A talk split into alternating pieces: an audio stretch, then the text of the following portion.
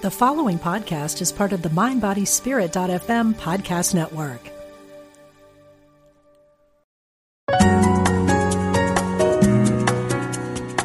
Providing insight and resources for your spiritual journey. Unity Online Radio.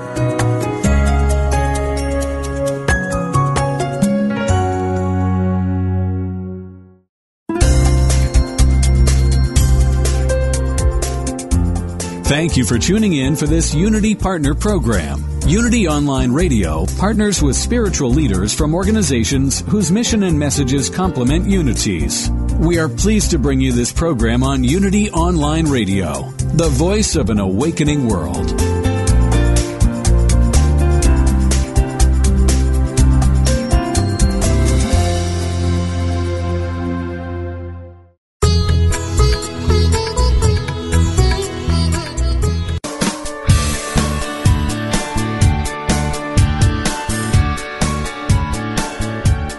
Welcome to Main Street Vegan with host Victoria Moran.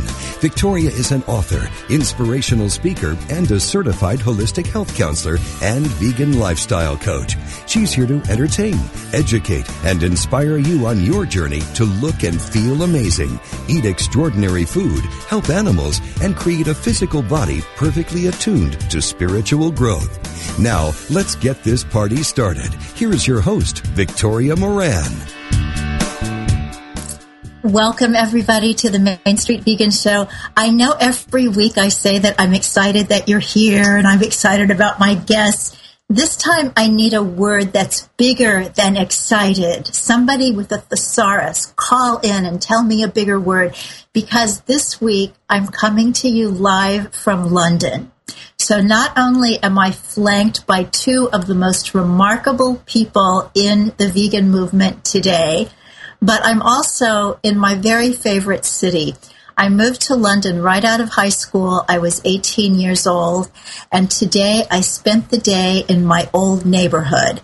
Now, have things changed? Well, of course. That was, oh my gosh, I'm not even going to tell you how long ago it was. I'm just going to tell you that I rented a one room apartment for 13 pounds a week. And now the house next door to the one room apartment is on sale for 40 million pounds. So things have changed and yet the bones are here. There is just something about being in this place that is really magical for me and also very special for the vegan movement because veganism was created right here in London in 1944. The Vegan Society is celebrating its 70th anniversary this year, and they are going to be a presence at the fabulous and amazing VegFest UK coming up this Saturday and Sunday. Both my guests are part of that. I'm going to be part of that. And you can be part of this this show, whether you're around for VegFest UK or not, and you can actually call in from wherever you might be on this planet and as we've been doing for the past several weeks, if you are calling in the live show, now this means Wednesday, September 24th, and if you're in the US, this is going to be 3 to 3:55 p.m. East Coast time. So if that's the time you're listening and you want to call and join the conversation, ask a question of one of our fabulous guests. The toll-free number is 888 558 6489. The other number, if you're calling from Canada or somewhere else, is 816 347 1599. The first caller will win a membership in the American Vegan Society and a subscription to American Vegan Magazine. So those numbers again are 888 558 6489 or 816-347-1599. Now that you have the numbers, oops, I said something wrong. Oops. Okay, the 816 number, I didn't give it to you properly. I'm going to give it to you later because Jeff is trying to show it to me. There it is. 5519. Okay, my bad. 816 347 5519 Okay, just got my ones and my fives, a little bit confused there. So now you actually do have the numbers, and now I'm going to introduce the people with whom you can speak if you choose to call in. And this is pretty exciting because these are people who don't get around the U.S. very much, although my first guest has spent a great deal of time there and is, in fact, going to be coming uh, to the States at the end of October. He can tell us about that. And he is Mr. Kim Stallwood, the grumpy vegan. There are lots of grumpy vegans, but he actually admits to it. He is an independent scholar and author on animal rights. His book, Growl Life Lessons, Hard Truths, and Bold Strategies from an Animal Advocate was published this year by Lantern Books. Since 1974, he's demonstrated personal commitment and professional experience in leadership positions with some of the world's foremost animal advocacy organizations,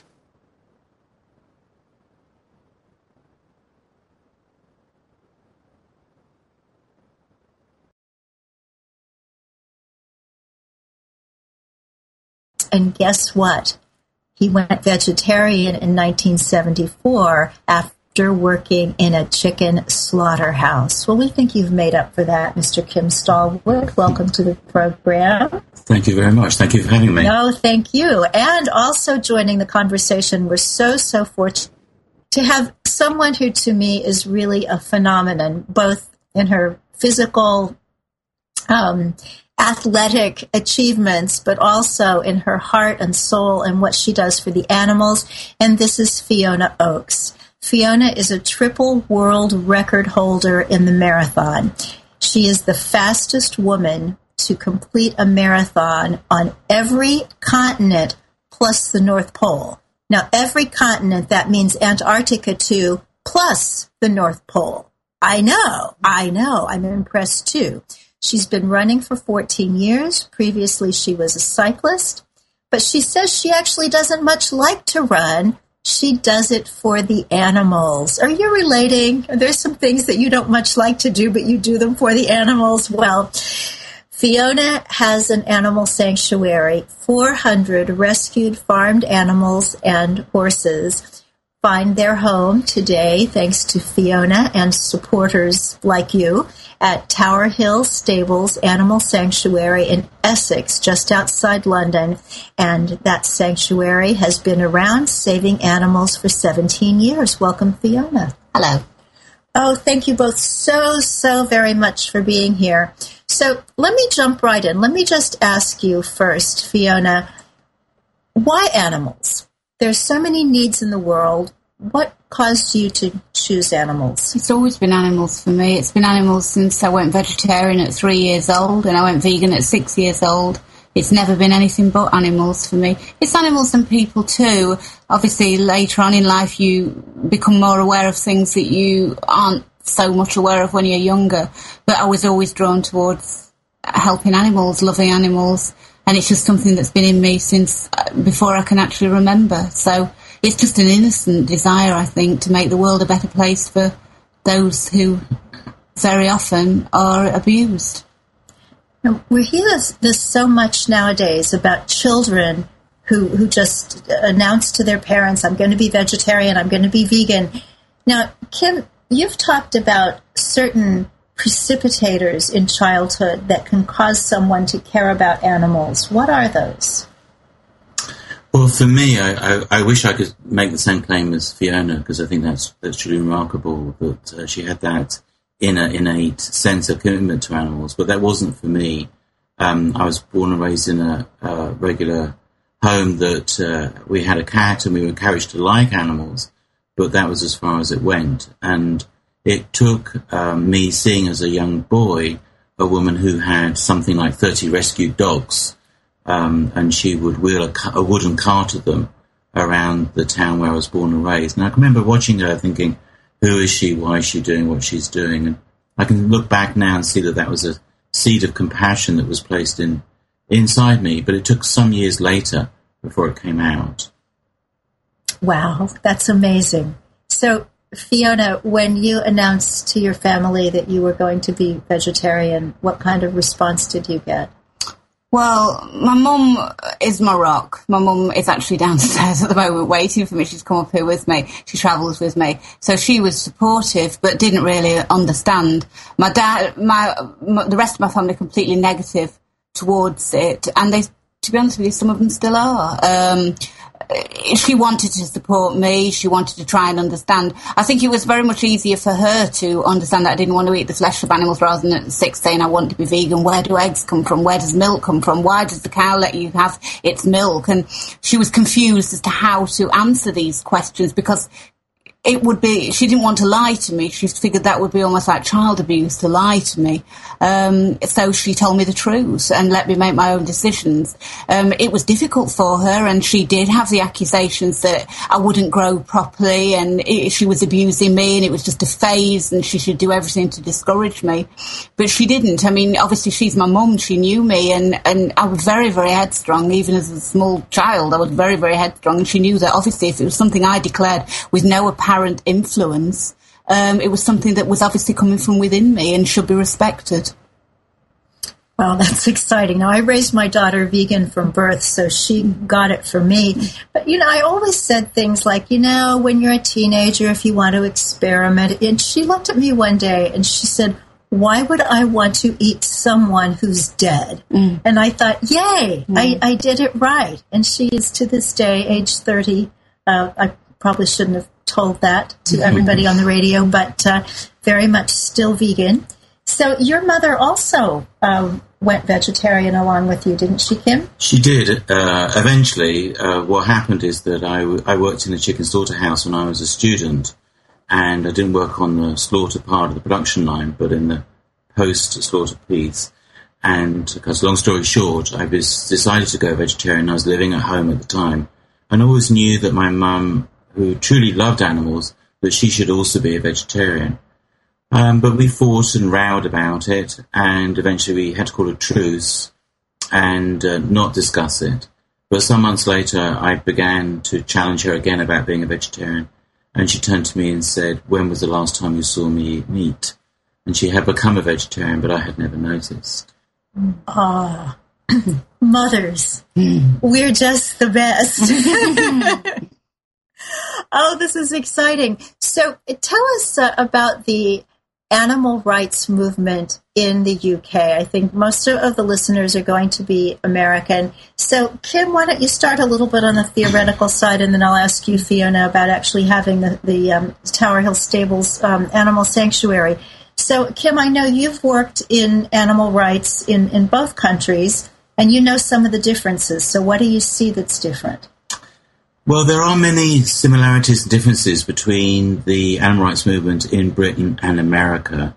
One of the differences between Britain and America is that uh, in America there is the legal system, and the issue of animal law is far more advanced in America uh, than it is in, in the UK. The UK, we do, we do obviously have laws and we have prosecutions, but the issue of animal law is still in its early formative stages. And that's a major difference. Um, one difference I'd mark between Britain and America is that, generally speaking, in Britain, the political parties are aware of animal welfare and to a certain extent they give it some attention. Um, there's still a lot of work to do in that area, but there is a bit more progress in Britain at the national level than there is in the US. In the US, politically, it's a bit more organised at the state level and not yet at the federal level. So, Fiona, how many animal sanctuaries that you know of are in the UK? There are quite a lot of smaller sanctuaries. Obviously, we've got the really big ones like Hillside. Um, but there are lots and lots of small sanctuaries, people trying to do their bit for animals. Um, you know, quite a few around me actually in, in, in Essex, but there are never enough for the amount of abuse. Um, in the UK, people tend to pay more attention to dogs and cats, possibly horses than they do the farmed animals. What I always find very, very strange with people in this country is that the way they are very, very supportive of, say, domesticated animals, or what we see as domesticated animals, the nation of animal lovers, but they don't transfer that logic to a pig or a cow. I don't know quite, I can't actually fathom out what people are actually seeing uh, a, a dog or a cat deserves such pampering, but a cow or a pig or a sheep, which is just a sentient being, just the same, they are quite happy to eat. And that is a very, very strange concept to me that I've never actually managed to fathom out. Sometimes when I'm on some of these long runs, like when I was in the desert for a week doing the um, Marathon of the you try to think of these things and put, you know, have time away from the sanctuary, from the actual animals to kind of get into other people's heads and what they might thinking. And I actually can't do that. I just cannot understand it. Um, it's very difficult for me because to me, all animals are equal. We're, you know, they all deserve the same rights, but they obviously don't receive them.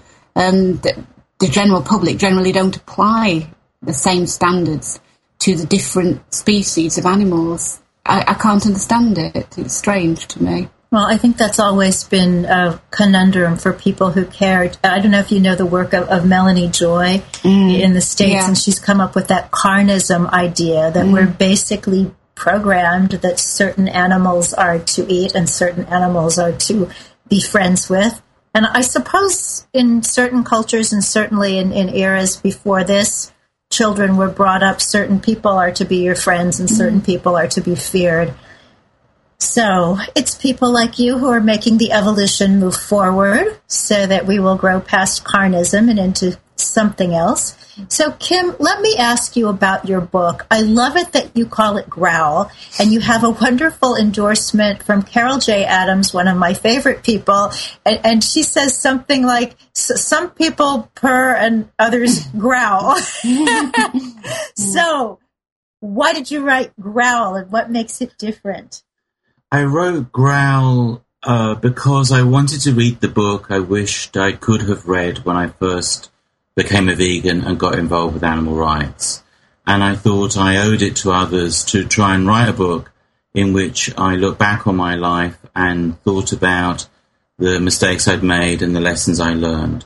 And so the book has two parallel tracks to it. The first is a, is a memoir of my involvement uh, in Britain and America and also how I began to discover animal issues by working in the chicken slaughterhouse. But that runs with a separate, separate track, which is about uh, exploring four key values in animal rights that I now see, and I wished I had seen much earlier on. And those four key values are compassion, truth, non-violence, and justice. And for me, they are the cornerstone of what it means to care about animals is compassion for them, compassion because it motivates us to act for them. We can intuitively feel the suffering that they experience um, truth because we want to reveal what's hidden from everyone. Uh, what we can now see, we want everyone else to now see in the way in which animals are exploited. Non-violence because we want to end the violence toward animals and people. And then lastly, justice. It's a matter of justice that sentient beings, regardless of species, should be treated with, with respect. Oh, that's beautiful. That that should be shouted from housetops and uh, sung from legislative bodies. and perhaps we'll see that one day. So let me just get everybody's website before we go to break. Um, Fiona, where can people read more about you and your work? Uh, www.towerhillstables.com. Tower Hill Stables. That's such a beautiful, beautiful name for a sanctuary. Or they can just look for Fiona Oakes. If they're interested in the running side of what I've done, just Fiona Oakes on the internet or Google yes. my name and they'll find it. You're all over everywhere, and they've done a couple, I think at least two wonderful articles about you in Vegan Health and Fitness magazine, mm. which yeah. is, is one of my favorite magazines. Lovely photographs as well. What's your website, Kim? www.kimstallwood. So the Grumpy Vegan is that your Twitter? Uh, yes, my Twitter handle is uh, Grumpy Vegan. Grumpy Vegan. That's sweet. I know. Uh, Colleen Patrick Goudreau is the joyful vegan, so we need someone at uh, at every sector. So stay with us and uh, jot down those numbers. If you want to call in, get your free subscription to American Vegan Magazine, you can call us at 888 558 6489 or the newly corrected 816 347 5519. We'll be back.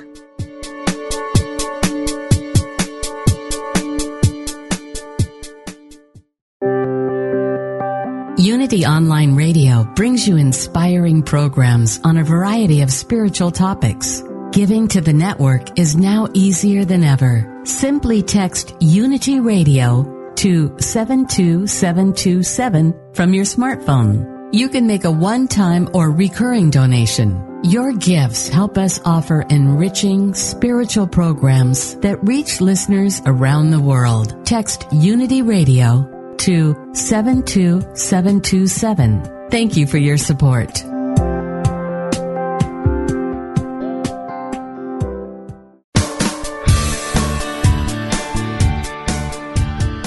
What if you could experience vibrant health, help heal the planet, and be a great friend to God's animal kingdom through simple choices you make at breakfast, lunch, and dinner? Authors Victoria and Adair Moran say you can do this easily, affordably, and deliciously in their new book, Main Street Vegan. Everything you need to know to eat healthfully and live compassionately in a real world. Loaded with practical tips, straightforward information, and fabulous recipes, Main Street Vegan will help you on your journey toward a plant-based diet. The perks include more energy, an easy way to keep your weight where you want it, feeling younger as you grow older, and maybe even a boost to your spiritual life. Purchase Main Street Vegan from BN.com, Amazon.com, or your favorite bookseller.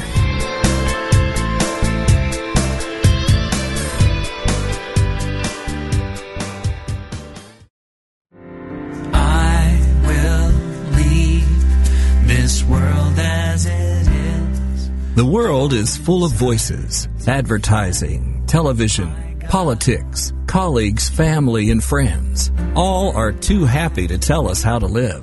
In all of that noise, it's easy to miss the one voice that matters your own soul. What would happen if you could hear that voice? Imagine the clarity, confidence, and courage that would be yours and the life you could create. Join Janet Conner, best-selling author of Writing Down Your Soul, The Lotus and the Lily, and Your Soul Wants Five Things, as she and her guests explore how to hear the call of the soul and create the soul-directed life. Live Thursday at 1 p.m. Central, only on Unity Online Radio, the voice of an awakening world. Go inside to find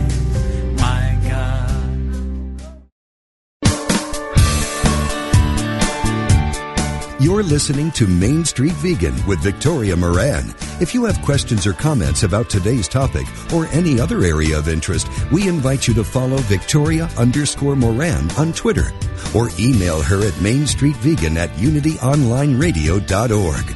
Now, back to Main Street Vegan. Welcome back, everybody. And I happen to know that some people listen to this show as a podcast. In fact, lots and lots of people listen to this show as a podcast. And sometimes you kind of scroll through that little bit in the middle. But part of what the little bit in the middle says is that Unity Online Radio, that is just so wonderful and generous and open minded and fabulous in hosting the Main Street Vegan Show, is operated by donations. So if you feel within your heart that you might want to send a little bit of your prosperity to this wonderful show and the many wonderful shows on Unity Online Radio, just check them out online. And, uh, you know, what goes around comes around. And I am around two incredible people Kim Stallwood, the author of Growl Life Lessons, Hard Truths, and Bold Strategies from an Animal Advocate, and Fiona Oakes, whose Tower Hill Stables Animal Sanctuary is her baby with 400, not really babies, 400 wonderful, intelligent animals uh, with lives of their own. And she's also a triple world record holder in the marathon. And just the fact, Fiona, that you were willing to run in the North Pole when I have a hard time waiting for a bus in the winter puts me to shame. So you said during the break that you're really running through frustration about what goes on with animals. What's your thought process? Simple thought process is that when we moved to the sanctuary, um, I very quickly realised that it was great for the 400 animals or however many animals I had at the time that I could care for those and provide a secure future, love, dignity, peace, tranquility, everything they need.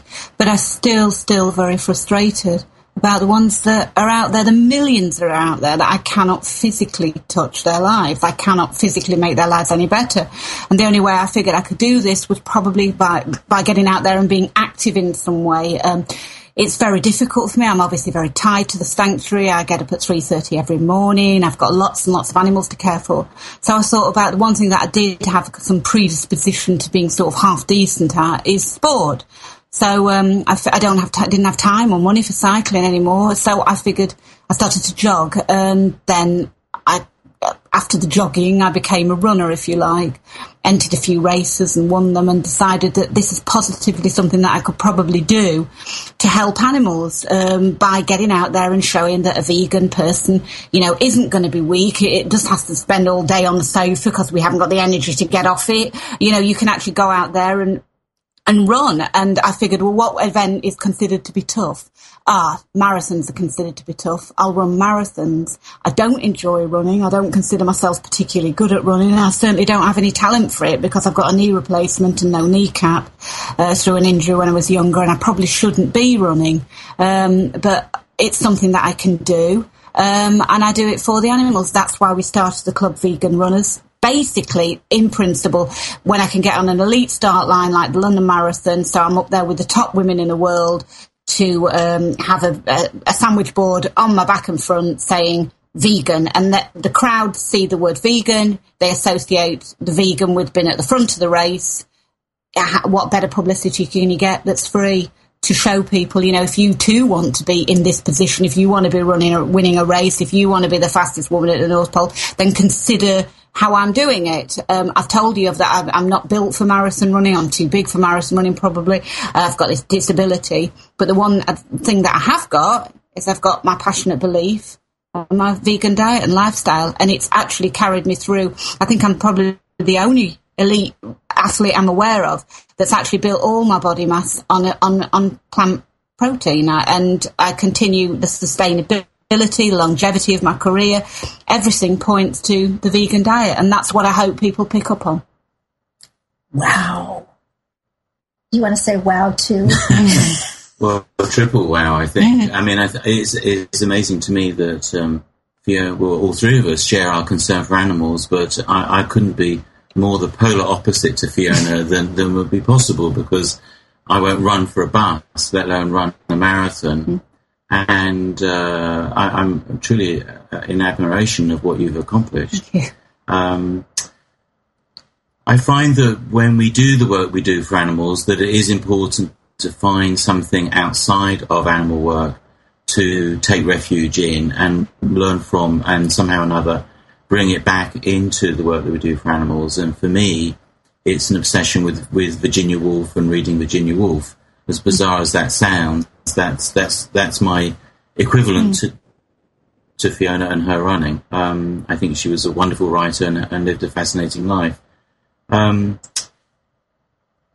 vegans come from all places. Um, we share a common concern of wanting to to act our lives for animals and for people and for the environment. But we're all very different people. Mm. Um, we may have one thing that unites us. We're all very different in my hometown in England, we have a vegan dining club, and we often joke that if we lined ourselves up against a wall and asked someone who didn't know us to point out the one vegan amongst us, they wouldn't know which one to pick yeah. because we're all different shapes and sizes and heights and appearances. Truth be told, that we we're all vegan, and uh, probably um, increasingly people know a vegan and they may not know that they know that they're vegan. And this is such an important thing. This is the main thing because the vast majority of people believe that if they're going to look at a vegan, it's going to be somebody who's pale, who looks ill, who's very weak looking, and that isn't the case. And that's simply the one of the main stereotypes you've got to break down to show that you know we're all here. We don't come from a different planet. We aren't all green and got six heads or so whatever they're expecting a vegan to look. They're, it's just what we eat and what we believe. It's not everything about us. It's a part of us. Uh, but we are all very different people, and that's what I think people, uh, the general public, need to realise. Because I've had so many people say, "Oh, I wouldn't have thought you were a vegan." And was, what, what do you think? What, what do you think I am then? You know, what would you think a vegan would look like? I mean, what, what is this? You know, do you think we've got like an eye in the middle of a head? What is it that you think about vegans? And that is what the media put out will be thought about vegans. And very often, very often, unfortunately, it is negative, and people uh, believe truly that they're going to be ill or they're going to be, it's going to make them sick or something, and it's just ridiculous. It's a ridiculous myth that Kim in in this dining club are doing great things, probably more than me with my running, to break down. You know that we are all different shapes and sizes and. Different, different beliefs and different hobbies. We're just people at the end of the day. Very compassionate people. I love it that we're so different because that means that the door is open for anyone who wants to join us. I know in the states there's this idea that we're we're all very liberal politically, and I think most vegans probably do tend liberal mm. politically. But even if we got all the liberals, we'd only have half the people. Mm-hmm. so I think one reason I called my book Main Street Vegan is I want to invite in everybody and whatever our differences in opinions on anything, that's fine. Mm-hmm. We're still making the world more compassionate. Mm-hmm. Yep. So, Kim, you've been at this longer than than uh, either of us as a vegan since 1976. Is it easier nowadays? Generally speaking, it is easier. Uh, it's certainly easier when you come into cities like London. The, the availability, the choices, the the restaurants. There's a, there's a larger number. It's still a bit of a challenge, I find, when you go outside into the countryside. Mm. Um, usually, I end up in a pub and I'll have chips and a, and a salad or French fries and a salad, and I quite like that, anyways. So I, I might grumble about it, but I'm usually quite happy eating it. It has improved. Um, certainly, the availability of soy milks in coffee shops is a lot better. People actually know, I think, what, what is meant by vegan when you say it. There's still a lot to do, though. And the show that's coming up this weekend, the Veg Fest in London, Olympia, that has significantly grown over the years, and I'm really encouraged by that because that's a barometer to measure the interest, the uh, burgeoning field of small businesses that are starting up, um, vegan bakeries, um, vegan breweries. Um, all of that, I think, is very exciting and, is, an, is, an, indication of a very healthy micro industry that, that's, that's taking off. I see that a lot in the States. There's a lot of entrepreneurialism uh, around veganism. So, Fiona, your sense is that the press is not crazy about vegans. I've found it so. I mean, I've, I, I mean, I, have had debates on this before. I mean, I've been on like national media and told not to mention the word. You can't mention it. We don't want it on here. Um, when I broke the um, world record for the fastest woman at the North Pole, I was immediately whisked up to um, Salford, um, the BBC, and um, they wanted me to, on breakfast to open and close the show and that they didn't want me to talk about the veganism. In fact, it was just a taboo subject. And the only way I could mention it was when they said, well, why did you run a marathon at the North Pole?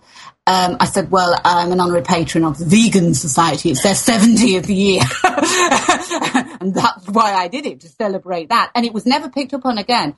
I mean, you know, I mean, uh, to me, I, I don't run because I like running. I enjoy it. I don't want to particularly spend the money it costs to run. I run to promote veganism. That is why I ran the marathon at the North Pole because I wanted to go out there, if you want the truth, and I wanted to win it, and I wanted to show that as a vegan woman, I could do it for the animals. And I'll be honest with you, at three o'clock in the morning, when I was running around the North Pole, whittling that I'd got frostbite my big toe, I looked up and I thought, what am I doing here? And then I thought, get a grip, girl. You're here for the animals. Get on with the job you've come to do. And um, I did, and that's why I do it. I mean, you know, you, I ran Marathon des Sables in um, a few weeks ago um, in the desert, and um, that is not an easy race to run. Every day it's a marathon every day, carrying all your own supplies in temperatures of 50 degree plus with a huge great backpack on your back of 11, you know, kilos through sand dunes that are one was 800 feet high. I'm doing it for the animals. Every I've had splattered vegan wherever I can put it on my kit. I'm only doing it for, for them. I'm not certainly not doing it for me or for my benefit at all. Um, I'm doing it for them. Um, and yeah, I have found a lot of negativity. So my idea and the whole ethic behind the running was go out there and get to be as good as you can, and um, stick that to the press and say, you know, well, you can't avoid the fact that this is why I'm doing what I'm doing. Um, but yeah, I mean, I have been greeted with um, a considerable amount of negativity. And if you do look at articles that, you know, um, fairly big articles by major press and media, you won't, they'll, you'll find that they've, yeah, they've mentioned that I've got three world records and yeah, they'll mention that I'm 238 marathon runner, I've got a sanctuary, but they won't mention what is one of the most fundamentally important parts of it all to me is that I am vegan and that I am doing it to help those animals that are physically, like I said, I cannot help. I'm trying to encourage people to at least be aware that I'm certainly not weak and I'm meeting these challenges head on as a lifelong vegan woman, practical. Um, but yeah, it is it, it is very difficult, and the press. Some, it's not all, but some can be quite. You know, they don't want to know. Well, there's certainly a lot of amazing vegan athletes. There are going to be several at the festival this weekend. Mm. Uh, Patrik Baboumian, mm. strongest man on earth at mm. this moment. That's mm. very cool. Mm. Vegan from Berlin. Um, uh, Brendan Brazier, mm. um, retired professional Ironman. And who's the lovely woman, the power lifter? I'm blanking on her name.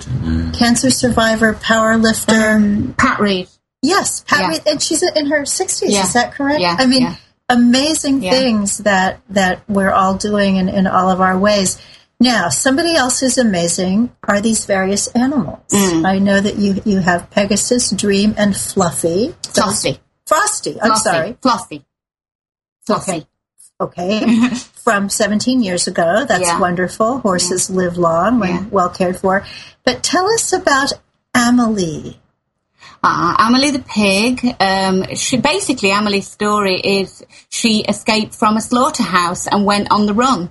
And she fortunately ran into a lady's garden who didn't want to see her go back to the slaughterhouse. So she desperately rang round any organisation she could think of that could literally come and help her remove Amelie and take her to a safe place. And um, fortunately, um, she got hold of me and she told me the situation and said, "What can I do?" I said, the only thing we can do is get on our lorry and come over there and pick her up. And when we arrived, you know, the slaughtermen had cornered her and, you know, they did want her back. Um, I'm not going to lie, we had to buy her but we uh, were able to buy her and bring her home to the sanctuary. And there again, I find it a very strange juxtaposition that people will warm to that story. Um, Amelie escaped and they wanted to have a chance and they're right behind Amelie and it was in the, you know, local press and everything. But they don't think about the millions and millions that don't escape. They can blank to them. And they're my concern. Um, you know, if Amelie hadn't have escaped, she would have ended up being slaughtered. Okay, she t- took the initiative through, through fear or whatever, she got out. But all those that don't get out and they don't seem to transfer that kind of thought process and think, but hang on, this pig is beautiful. She's living in this lovely home. She's running about in vegetation. She's got friends and family around her now. Um, but what about the ones that don't get out? And they can kind of shut off to those. And that's kind of what I was saying about people. They're very good at kind of um, I don't know, ignoring the truth or just um, blocking it out. I really don't know. Kim would know more about that than me with people's psyche and mentality on it all. I don't understand it. Um, and you can t- tell them about Amelie and they'll go, oh, that's a very beautiful story. Where's my sausage roll? You know, kind of thing. And that's, that's very strange to me. Well, there's something about the one. I know there's there's a book I believe it's called Every 27 Seconds, which is about the slaughter industry, and the man who was researching it went undercover and, and worked in a slaughterhouse for some months. And during that time, a cow escaped from another slaughterhouse, but in the same local area, so it was on television. And when the cow escaped, all the slaughter employees were having lunch around a table watching this television. They cheered for the cow Mm. Even the people who actively kill them, when it's one, they get it. Mm. When it's many, not so. I guess I've been told that that's the reason that when there are appeals for children yeah. in foreign yeah. countries, they'll always put one on the screen, mm. not not lots. I think there is a mentality with people to think, oh, well, look, the problem's so big, you're not going to make a difference, so, oh, leave it. But when they can actually, like you say, you get a handle on the one, if you help this child, you know, this is where your money will go, even though it obviously won't probably go directly to that individual. They actually get, they, they can correlate that they can make a difference, perhaps. Uh, if you were to say to people, a lot of people do see being vegetarian, being vegan as a sacrifice. I don't know why, but they do. Um, they would be sacrificing everything they love, their foods, everything, you know, their lifestyle or whatever. I don't really understand. But um, they think, but what difference would me doing that, making that huge sacrifice make? And they, if they can transfer it to one animal, it would save that animal's life, then perhaps they, that's why they can get a handle on it. I don't know. One or 400 or thousands, we have it in our hands. And we'll be back after this. We're going to be talking more with Fiona Oakes and we're going to be asking Kim Stallwood, what is an animal rights practice? Stay with us. Mm.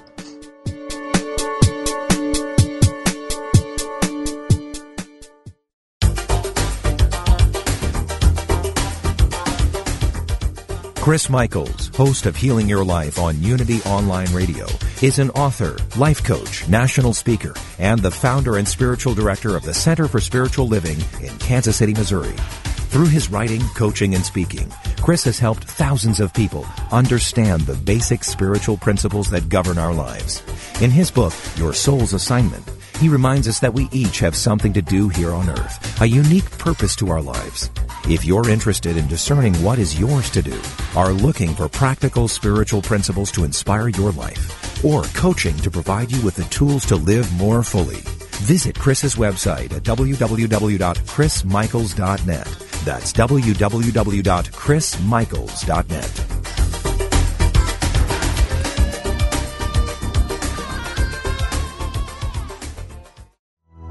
If I were brave, I'd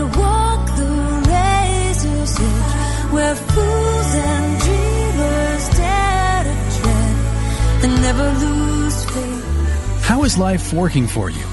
Would it be okay with you if life got easier, simpler, yet more meaningful and vibrant? Join certified life coach Carla McClellan Tuesday afternoons for Vibrant Living. Each week, Coach Carla and her guests will share strategies and solutions designed to make your life more vibrant. Is there something in your life you'd like help with? A dream you'd like to achieve? A relationship you'd like to improve? Call into the show toll free for Coaching with Carla. That's Vibrant Living, Life Coaching with Carla. Tuesdays at 3 p.m. Central on Unity Online Radio, the voice of an awakening world. What if we're all meant to do what we secretly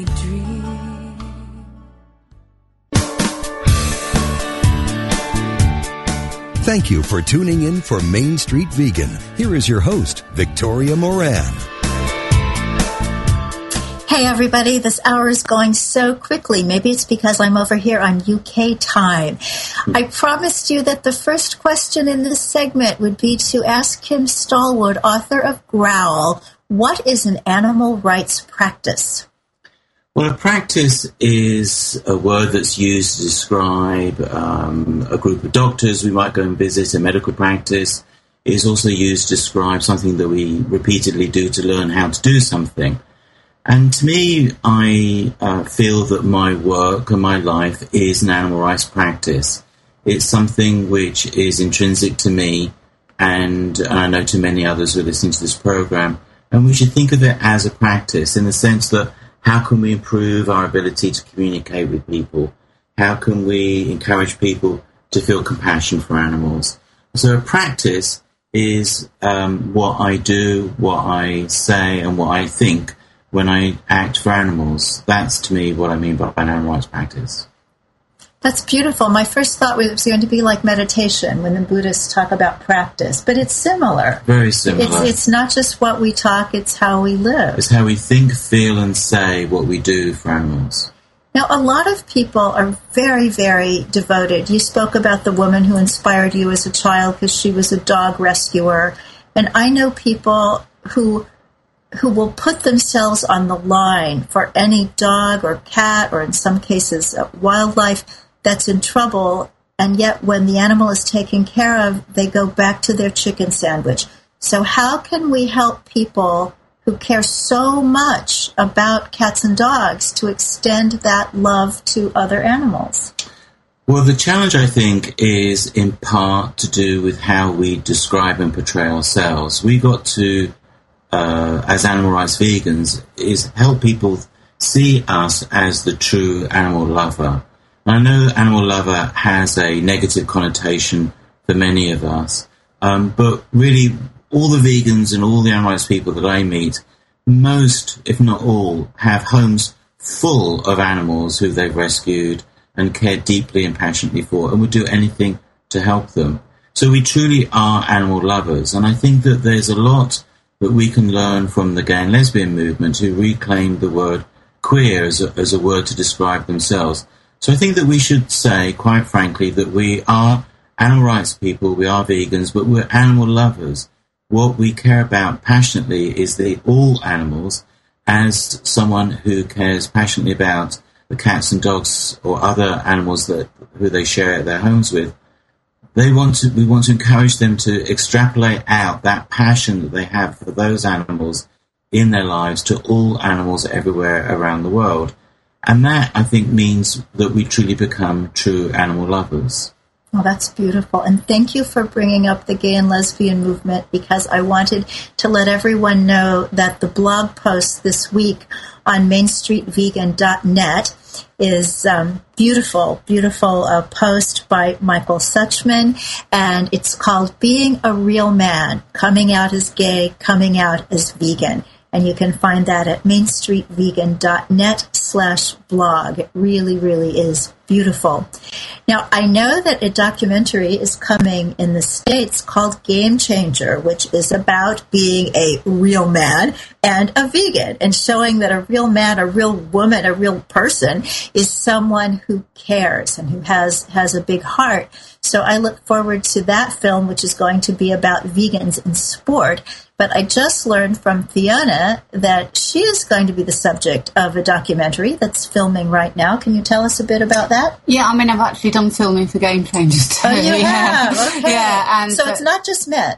No, no, no. Okay. And uh, I've done. Um, uh, well, I'm, at the moment, I'm, I'm filming. Well, yesterday I was filming for a documentary, basically about people. Um, just general people who do extra, who live extreme lives to what they believe in, and obviously mine is. I mean, I'm not a great orator. I'm more of a kind of doer. I like to illustrate what I do rather than talk about it. So, speaking on the, about compassion for animals, I, I like to kind of show people that I've got all this an enormous family of animals who live happily and healthily and wonderfully together. And you know, it's not just dogs and cats. So I do that that's my part through the sanctuary and it's the same through illustrating what I do, that I'm healthy, I'm fit, I'm strong, I can do anything. You know, I can run marathons, coldest place in the world, hottest place in the world, highest place, fast marathons, I can do it all. Just by illustrating it and showing the world, and that's what my bit kind of animal uh, rights or, you know, compassion is, just to show people I don't have a lot of time to go out and talk about things. I don't feel very comfortable talking about what I've done, so I'd rather show people what I've done. Um, and obviously, that's what the documentary uh, that I was filming for yesterday is hoping to achieve. Um, funnily enough, it's um, the interviewer. I actually met him in Antarctica when I was down there in um, in November, and he was very interested in my work, and that's why I was suggested for this. Um, it's just about people who live extreme lives, um, not just compassion, but just through a belief. They follow their beliefs, and, and I'm just one part of that. So um, I'm very excited by it, and um, you know they was very thrilled to meet the animals. And the guy said, you know, this is just such an awesome place. So I just hope that it'll appeal to you know vegans, non-vegans, anyone out there that is interested and thinks, you know, this is viable. This is a viable way of living your life. Um, and I hope that influences people because it is a problem how to get people to transfer that compassion from a cat and a dog to a not so much a pony but a sheep or a pig or a chicken or a turkey um, or some of the really really maligned animals you know in the world it's it's a real problem And does the documentary have a name that you know of? not at the moment i've got to see the first edit Oh, okay. Ah, well, in our, our five minutes remaining, I don't mean to put anybody on the spot, but I would love to just ask for final thoughts. What's really on your mind? Kim? What's really on my mind is the challenge that we face of um, lifting the veil of uh, animal cruelty and suffering so that people can see what we now see.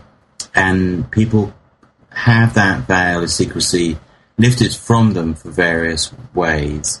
And we need to be mindful of doing as much as we can do to help that happen for people.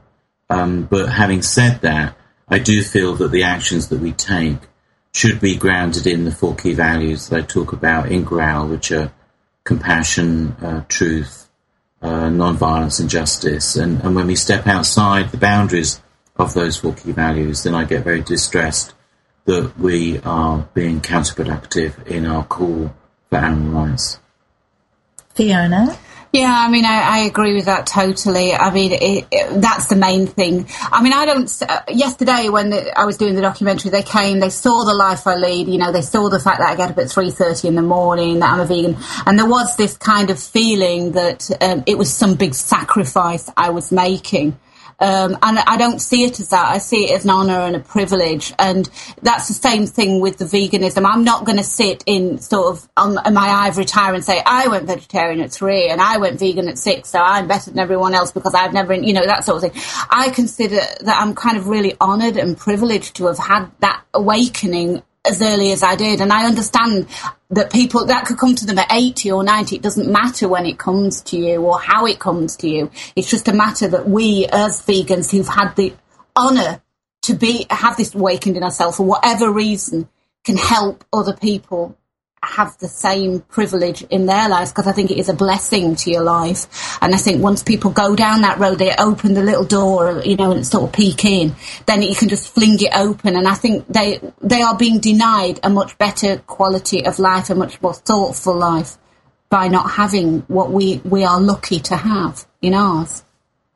We are indeed. So either one of you, I, I think about this so often people always talk about whether they're a small child as you were, Fiona, or whether it happened later. They had an aha. Something happened and they woke up, almost like we mentioned the Buddha. When, when the Buddha came out of, of his 40 days of mm. silence mm. and all, and they said, Are you God? And he said, No, I'm awake. So mm. people wake up to being vegan. How can we help bring this about?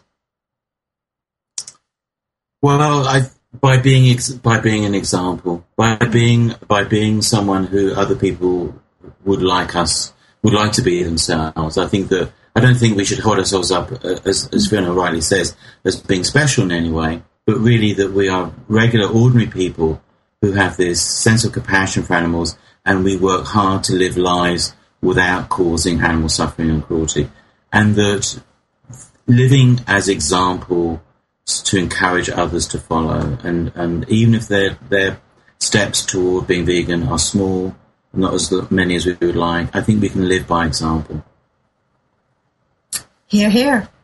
Fiona, last word. Yeah, I mean that's exactly. I mean, I couldn't reiterate what Kim said. Really, I mean, I think it's important. Whatever, whatever way you're going to get through to people. I mean, some people do. Uh, you know, the shock system works. You know, they see something, it triggers them. They think that's it. I don't want to eat animals anymore. Whether it be seeing somebody running and thinking, you know, I'm kind of interested in how she's getting these results. Whatever it is, I don't think we should. Uh, you know, I don't think we should sit in judgment of people. I think we should always be there to help and encourage people rather than shout at them or pontificate or say, you know, we're better than you or this is the way it's got to be. I think to, to, to, to live a vegan viable life for the future, they've got to want it for themselves. And that's our responsibility to make the, their eyes open and to want it for themselves. That's the most important thing for me. You can't force people. Well, thank you both so much. I believe that if I weren't vegan already, having spent this 55 minutes with you would take me over the edge. So, everybody listening, I hope you loved this time as much as I have. I'm so inspired. Please be back with us next week when our guests are going to be Miyoko Schinner of artisan vegan cheese, and Dr. Robert Ostfeld, cardiologist who runs the cardiac wellness program at Montefiore Medical Center in Bronx, New York. That's a way that people can go vegan, get healthy, and reverse their heart disease. Pretty exciting stuff on all fronts. Thank you so much for being with us today. God bless you and eat your veggies. Thank you for listening to Main Street Vegan. Join us every Wednesday at 2 p.m. Central Time as Victoria Moran entertains, educates, and inspires you on your vegan journey. This program is sponsored by Main Street Vegan. To learn more about Victoria or to explore training with Main Street Vegan Academy as a vegan lifestyle coach, go to www.mainstreetvegan.net. That's www.mainstreetvegan.net.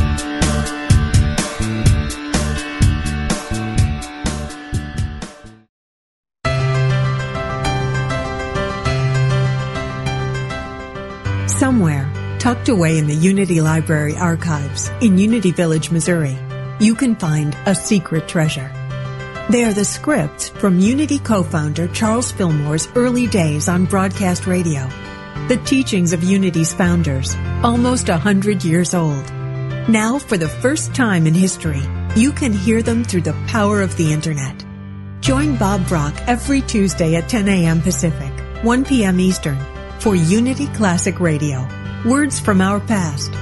Discover the wisdom of Charles Fillmore's talks and of other Unity radio speakers read on the air again. Call in your comments and questions as Bob and his special guests revisit Unity radio talks of the past, along with historical background from the early days of the Unity movement. That's Unity Classic Radio. Words from our past. Every Tuesday at 10 a.m. Pacific, 1 p.m. Eastern right here on Unity FM, the voice of an awakening world.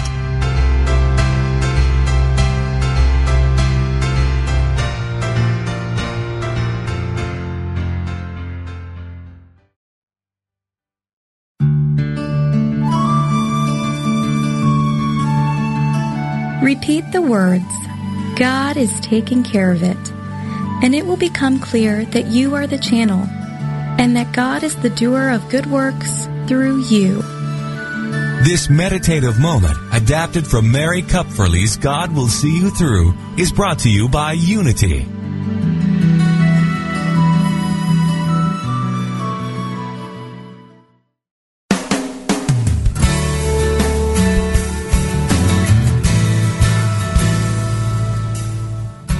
Experience the peace and joy promised by A Course in Miracles? Or are you still struggling to truly live your beliefs from moment to moment?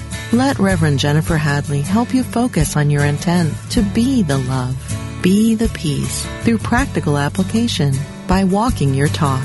Experience the healing live every Tuesday at 10 a.m. Central on A Course in Miracles, Living the Love, Walking the Talk only on Unity Online Radio, the voice of an awakening world.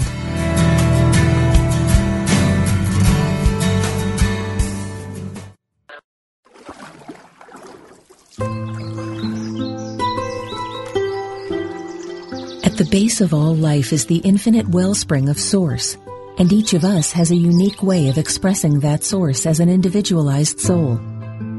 You enjoy the company of inspiring people who are living on purpose? Do you want to live joyfully attuned to your own unique soul expression? Host Reverend Kristen Powell welcomes you to join the gathering of souls who live this way. You'll meet artists, naturalists, and other soulful expressions that will inspire you to call forth the most alive, passionate version of yourself.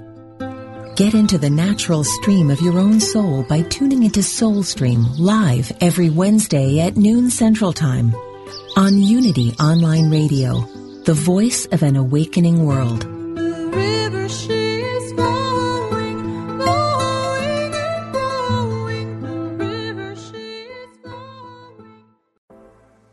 Life is hard, and sometimes you need a little help and guidance. I'm Laura West, host of a Guided Life podcast, and I believe that help is all around us. We just have to ask for it. The universe has a way of guiding us forward with the help of our past loved ones, angels, spirit guides, and ascended masters. On the podcast, I love to explore these ideas with incredible guests and let people know that they are never alone. Make sure you subscribe and follow so you can join me on this journey. Part of the MindBodySpirit.fm network and wherever you get your podcasts.